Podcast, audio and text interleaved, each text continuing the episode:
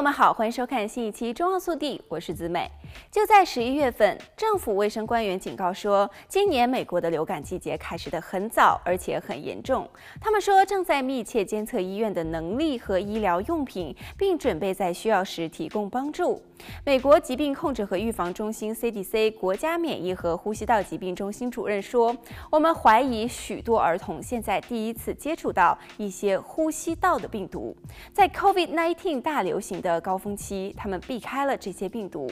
在整个美国，呼吸道合胞病毒或 RSV 和流感的病例正在增加，病毒性疾病病例增加已经开始给医院带来压力。根据 CDC 早一些公布的数据，十七个州、华盛顿特区和纽约市正在报告高或非常高的呼吸道疾病活动。这个流感季节比往常更加严重，也更早。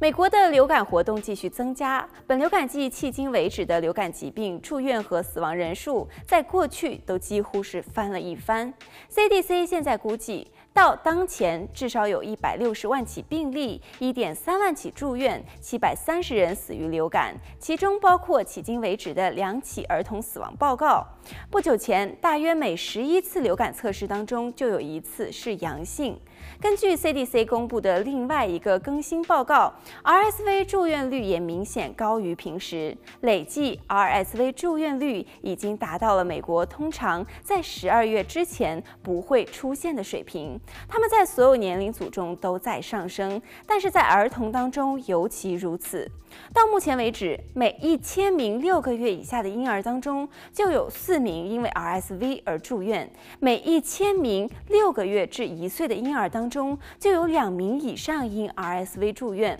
截止十一月的第一周，十七个州的可用床位不足五分之一，其中有五个州的床位使用都超过了百分之九十，比如罗德岛州、亚利桑那州、缅因州以及华盛顿特区等等。由于节日聚会就在眼前，或许接种疫苗是对这些感染最好的保护。除了接种疫苗之外，还要提醒大家，在咳嗽和打喷喷嚏时要遮住、避开其他生病的人，并且经常洗手，并使用酒精类的洗手液。另外，也可以选择戴口罩作为额外的预防措施。